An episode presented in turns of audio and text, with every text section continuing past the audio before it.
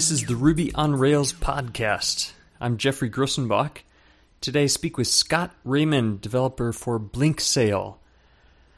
First, a shameless plug I'm teaching a few Ruby on Rails workshops in Los Angeles and one in the Seattle area.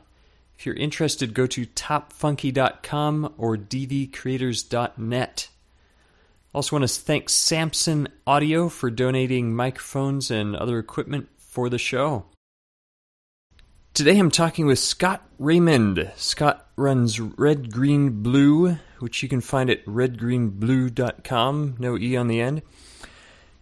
Over nine years of experience building powerful user centric web applications, but you probably know him most from Blinksale and Icon Buffet. Blinksale came out last spring and got a lot of attention when it was first announced. Very clean design, practical functionality, appealed to a lot of people. You can use it as a freelancer or any kind of business to make up beautiful invoices, send those out to your clients, keep track of all that money coming in and out of your company. So, welcome to the show, Scott. Thank you. So, tell us a little how did you get the contract to do the project uh, Firewheel Design has done some beautiful work with icons, a variety of other things. Seems like kind of a new thing for them to branch into a web service. How did you get that contract? Yeah, it was really, um, well, just sort of fortuitous the way I see it. Josh uh, Williams, who owns Firewheel, had came up with the idea for Blinksale and had been sort of mulling it over for a couple months, and then started working on the templates, and then decided that he really wanted to make a go of it. And so he'd been hearing about Rails mostly through Basecamp because he's a uh, admirer of 37 Signals work, and so he just got on the Rails wiki, and there was a page there. I suppose there still is that lists programmers who are available for contract work, and I had just put my name on the list just you know probably a few days before, and he got in touch. Um, I suppose, kind of randomly. um, maybe he looked at my resume and liked what he saw, or something like that. But he emailed me, and we started conversing about the project, and I submitted a bid, and, and off we went. That's amazing. I've gotten a couple project leads just from having my name on the wiki too. Probably now that we mentioned it, a, an extra two billion people will get on there. But that's crazy. Well, tell us about testing and the kind of different tests that you wrote to ensure that being rock solid and just really accurate for tracking financial information? Yeah, honestly, that was one of my fears going into it is that I knew real businesses like me were going to be relying on this thing for financial records, which you you never want to even be a penny off. So I knew going into it that was going to be very important, and this was well, let's see, this was in the late spring, I guess, of this year, and so Rails hadn't even been out for that long at the time, um, and I had just so I, I'd probably been using Rails for three or four months, and before that I came from the PHP world, and in that PHP world, unit testing is certainly done, but um, the culture emphasizes it far less, and so I had never gotten into much practice of writing unit tests. And my introduction to Rails, and I think a lot of developers would probably say this, it introduced me to a whole lot of best practices that I had just been, you know, sort of too busy or, or whatever to try and pick up before, and one of those was unit testing. So I, I, I say all that to say that I was fairly new to even the idea of unit testing, um, but I realized that for this project especially, it was going to be very important. So I, uh, I don't know what to say specifically about the tests I implemented, but I just tried to be as rigorous as I as I possibly could and I I missed some things. Uh, you know, I, I suppose that's the process that any developer goes through. Is that even when you try and think of every possible assumption or or, or type of data that you might get input, it's it's hard to uh, to cover every base. Did you find was it helpful to write a lot of custom assertions, or were the built-in ones sufficient enough to do do what you needed? Uh, in that case, I did use all the built-in assertions. Um, in more recent projects, I have started trying to abstract um, more stuff and write custom assertions. Um, but in the case of Blinksale, it's all just using the standard assertions. Well, writing tests very important, and good to hear that it worked well for you. It seemed like an early issue that I read about with Blinksale was just trying to roll that out worldwide. A lot of different states or even other countries had multiple decimal points of tax that then had to be added and extended onto that. Do you think that taught you anything about rolling out an application worldwide or for a huge amount of people, or would you do more of a limited beta that's so popular now? Um, well, that, that's a good example of one of those situations where um, I thought or assumed that we had covered all of the bases test, test-wise, and it turns out um, that my assumptions were wrong. So in that case, what happened was is that um, all through the development phase and in my test fixtures and everything, I sort of blindly assumed that tax rates would always be just a two decimal precision. And if I had stopped to question that assumption earlier on, I would have realized, well, other localities very well could do things differently. And I'm not even sure that it has to do with worldwide deployment. I think there may be localities within the U.S. that use greater precision than two decimals okay. um, to calculate tax.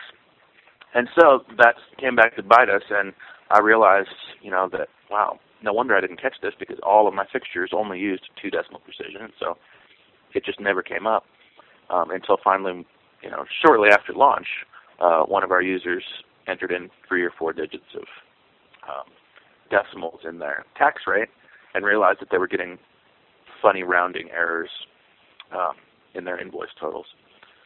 So that turned out to be a very small fix. You know, I, I was able to add a few more unit tests to catch the bug and then um, modify the method slightly to do rounding more accurately and then it was fixed. But it definitely taught me the value of questioning every little assumption like that. And like I say, it's hard to do them all, but it's especially when you're dealing with money, it's especially key. And it probably helped with the layout of Rails things were more centralized. You could just change some models or whatever, and you didn't have those calculations spread over 50 different places. Absolutely. Yeah, it, it did. I, I would count that as a testament to um, both Ruby and Rails um, that I was able to identify the bug, and then within just a matter of hours, um, test for it, fix it, and deploy the change up to the live server. Hopefully, just a handful of users were ever affected. It's a good thing. Well, one thing that many people, including me, really enjoyed about Blinksale's, it just looks great. It's very visually pleasing. Of course, Basecamp has a style of its own, but Blinksale's seems like it took a took it up a step, let you choose a few different templates for your invoices and added some color in there. How did that work with uh, working together with Firewheel Design? You said that maybe they did a lot of the design first and then handed you some HTML, HTML templates that you converted, or did they do a lot of that work straight up with Rails? Um, they it was very much the, the former case where they um, handed me finished um, and, like you said, very beautiful templates, and um, then I brought them into Rails and sort of animated them and, and made it come alive. And uh, it was a little bit iterative in that they didn't do any of the JavaScript animation effects, and so there were like Ajaxy type stuff was usually I started that process and I said, you know, we really don't have to go to a new page to display this little form. Why don't we display it in line with Ajax? and so there was some sort of design iteration that happened there. But most, for the most part, they gave me the finished pages, and I was able to make them work, which really worked out great. I I had thought early on in the process when we first started that that might be a little bit more of a collaborative process, and I helped train some of their designers on how to set up Subversion so that they could access the repository locally and um, and make changes directly to the to the view layer templates in reality, it, it turned out that it was simpler for me to just handle all of that stuff. I was amazed that you were the only developer on the project, right? Yeah, that's right. I was amazed that you got that done so quickly and so cleanly. What kind of things do you think, other than just the nature of Rails, what kind of things helped you to prioritize and put that together at the rate that you did? Well, probably the biggest factor was just the quality of the templates that I got um, from Firewheel. Um, they really get uh, the way that HTML um, and CSS ought to be. I've worked with some other clients where I, I get maybe templates that look nice when they're rendered in the browser, but then when I start viewing the source, there's all kinds of hacks. You know, maybe not tables, not, you know, not table-based design per se, but very nested divs, you know, and sort of abuse of classes and IDs and markup that isn't very semantic, and that stuff sort of drives me to pull my hair out sometimes.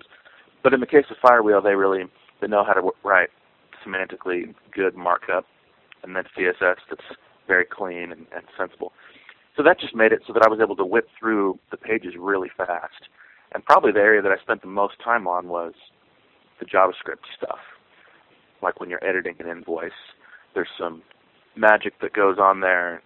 I had to re-implement, in fact, some of the um, business logic in JavaScript so that we could get really fast response without doing round trips to the server. So I probably spend most of my time on that. But yeah, uh, I, I guess it's again a testament to Rails that the whole thing was able to go from conception to launch in just a few months' time. Now that leads right in to something I touched a little bit last time to Rick Olson, but on the recent project for Firewheel Design, you really used JavaScript, these new RJS templates to the max. How did you find out about those? And obviously, that was a perfect, uh, perfect place to use those. Tell us a little bit about using that and how that changed the JavaScript that you had to write. Yeah, it did really turn out perfectly. I was actually um, in the middle of developing that site, which is iconbuffet.com, where Firewheel has a set of gorgeous stock icons that they have been selling for a few years, but then with this recent redesign, they expanded their catalog a lot. So part of that project was a shopping cart system. So if you're browsing through these icon sets, you can click a link to add one of them to your cart.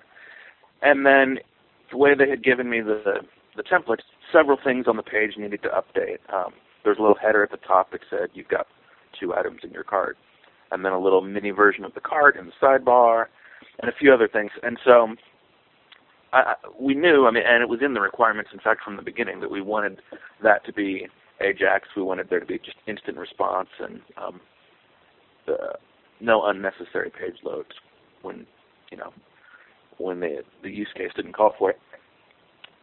So I had started by writing the JavaScript the traditional way, using the prototype helpers, which is wonderful. But there was still it, it left a bit to be desired because I had to make multiple round trips to the server to fetch these new like three specific partials to update different elements on the page. Okay, so like one would one Ajax call call up another Ajax call, or how did that work? Exactly. So when you hit add to cart, it would send off an Ajax call that would actually add the product to your carts, you know, in, in your session. Um, and then on complete, it had two callbacks that would then fire off new Ajax calls to say, okay, update the header and then update the little cart summary. Um, and the end result it worked, but it, it was clunky because there was a delay, and of course it was small, but even still, when you're talking about a half second, that's noticeable, and, it makes the thing the thing feel a bit sluggish. So right then was when RJS templates were first checked into the trunk of Rails, and I just keep um, the RSS feed of the change sets subscribed in my um, feed reader, and so I, I saw this thing, RJS templates, and I, you know, my curiosity was piqued, and so I just read the documentation available for it and realized that it was going to be the perfect solution to this problem. So I, I jumped right in and implemented it that way, and the end result is that I was able to eliminate the, that entire JavaScript that I had created, which was not huge, but it was, uh, you know, maybe 15 or 20 lines long. Replaced it with just a couple lines of RJS, which is essentially generating JavaScript from Ruby methods. You know, it uses the JavaScript helper class in Rails. And it, it turned out to be beautiful, and it was the perfect solution to the problem. And so all three elements on the page now update simultaneously, and it's just a lot cleaner. Well, I love the way that works. It, it looks great, and I'm going to have to check out those RJS templates now. Everybody's talking about them. And honestly, the real boon um, to me is in your code maintainability. It's it's almost like just a nice side effect that the UI stuff is smoother and that there's you know that it works a little bit faster and stuff. But yeah, the big draw for me is the fact that I've just got a few very clean lines of code now that are very easily readable, um, even a non-programmer like the guys at at Firewheel. If they need to, when they're browsing my Ruby source, I've been intentional about trying to think about them, or even just future developers as I write. So they should be able to look at that and really um, understand exactly what's going on. Whereas with the JavaScript code, it took some mental gymnastics to to parse it. Sure, and maintainability is huge. I think I read somewhere that eighty percent of the work on code ends up being maintenance. It's only the we think, oh, I write it and then I never touch it again. But more, we're going to spend a lot more time maintaining code than we do actually writing it the very first time. Yeah, absolutely.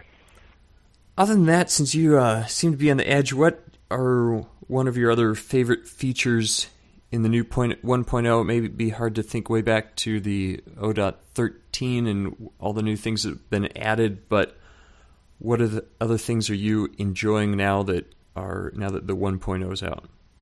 Well, this uh, if you include like the .14 series, the release candidates, as new stuff, one of the things that I've started doing a ton just in the last month or whenever 14.1 first came out is the rake commands for um, freezing, like freeze underscore edge and freeze underscore uh, gems. So those, if for anyone who's not familiar, they basically just copy the whole Rails source tree into your vendor directory. Um, and in the case of Rails, in Freeze Gems, it uses whatever the most recent gem version is you have installed on your system. Because of Freeze, Freeze Edge, which I've started using a whole lot, it actually does an export from the official uh, Rails repository. So you're getting the up to the second most latest version of Rails checked right into your application source. So I use that constantly because there are so many great new features in Trunk such as RJS templates. So in the case of Icon Buffet, for instance, we can't even use Rails 1 um, because it doesn't have RJS templates yet. So I just I just run freeze edge and it unpacks the whole Rails source into my application. and Then I check that into my applications repository, and that way I'm still working from sort of a known base because I can run all my tests and make sure everything still works. But it just makes it insanely easy to use the trunk version, which is pretty great. So that would be a big one. Um, maybe the other one that I have started using a ton and really appreciate is the fact that Script Server now uses Lite as opposed to Webrick. For development, that just makes my life way easier. Well, last week I talked to someone and they said, "Hey, appreciate the podcast," but they were shocked that I had talked to Jamis about religion. So I'm gonna do that again because you asked me to and mention a site you did recently, jacobswellchurch.org, and looks like quite a progressive site for a church. People can have blogs, they can have photos. It even, I believe, hooks into Flickr. You can hear a podcast of the sermons. That was pretty impressive to look through that. Did you come up with a lot of those ideas, or was that initiated by the church itself? Uh, it was collaborative. Um, I met with the pastor um, early on, and he sort of cast a vision for me of what he wanted the church's website to be like, and and he outlined some of those things that he just wanted it to be a place that was really an extension of the community and where people felt like, you know, if they go to the church, where they could come to the site and really feel like they were almost there in some way. And so, part of the things, um, some of the things specifically we talked about early on was having people's pictures next to any place that um, post on the site. So there's discussion boards, of course, and there's weblog posts and all those things. And next to everything that we aggregate, um, you see people's faces. And so the particular situation that brought that about in many ways was the fact that the church started growing. It's been around for like five or six years or something like that. And for the first many years, it was a few hundred people and then all of a sudden it started growing a lot, and they had to have more than one service on a Sunday. And so then as a result, the community started feeling a little bit disjointed, and you could, um, you know, if you always went to one service, you might not ever see 500 people's faces um, who went to the other. So that was very intentional early on, is that we want this to be a place where you could sort of get face time with other members of the community that you may not see on a week-to-week basis. Um, and then he also specifically wanted some things that have to do with geography. So we did some Google Maps integration, so you can actually look at a map of Kansas City where the church is, and you'll see little sort of pinpoints all over the city where church members live if they choose to publicize that information. Which turns out to be another really great feature because you can look at your block and see, oh wow, three other church members live right here and we're neighbors. I didn't even realize that. And so I've had a lot of people tell me that that's been a, a particularly meaningful feature because it allows them to just connect with their community in ways that weren't possible. That's a fascinating idea because it really hooks the online world and the offline world and uses them to their best benefit together. Of course, it's not a church, but it's almost like a lot of the people I meet on IRC or other things like that. I have no idea what they look like. If there were almost a similar thing, you would feel much more hooked into the community and the actual people involved. Right. Yeah, and that's such a powerful thing. I mean, just not too long ago, uh, I don't know, a few weeks ago, there was that Snakes and Rubies event in Chicago, and I just happened to be in Chicago at the time, and so I went to that event, and it was had the similar kind of feeling of like these are all you know I, I met many people who had only emailed with or only seen on IRC, um, and so it was great fun to be able to connect people's faces with their handles, as it were. Well, thanks for taking some time to chat about this. Again, Scott Raymond, available at scottraymond.net.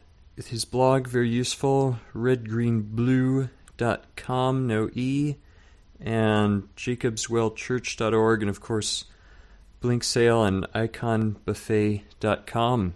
So thanks for being here. Thank you, Jeff. So this has been the Ruby on Rails podcast. We'll see you next time.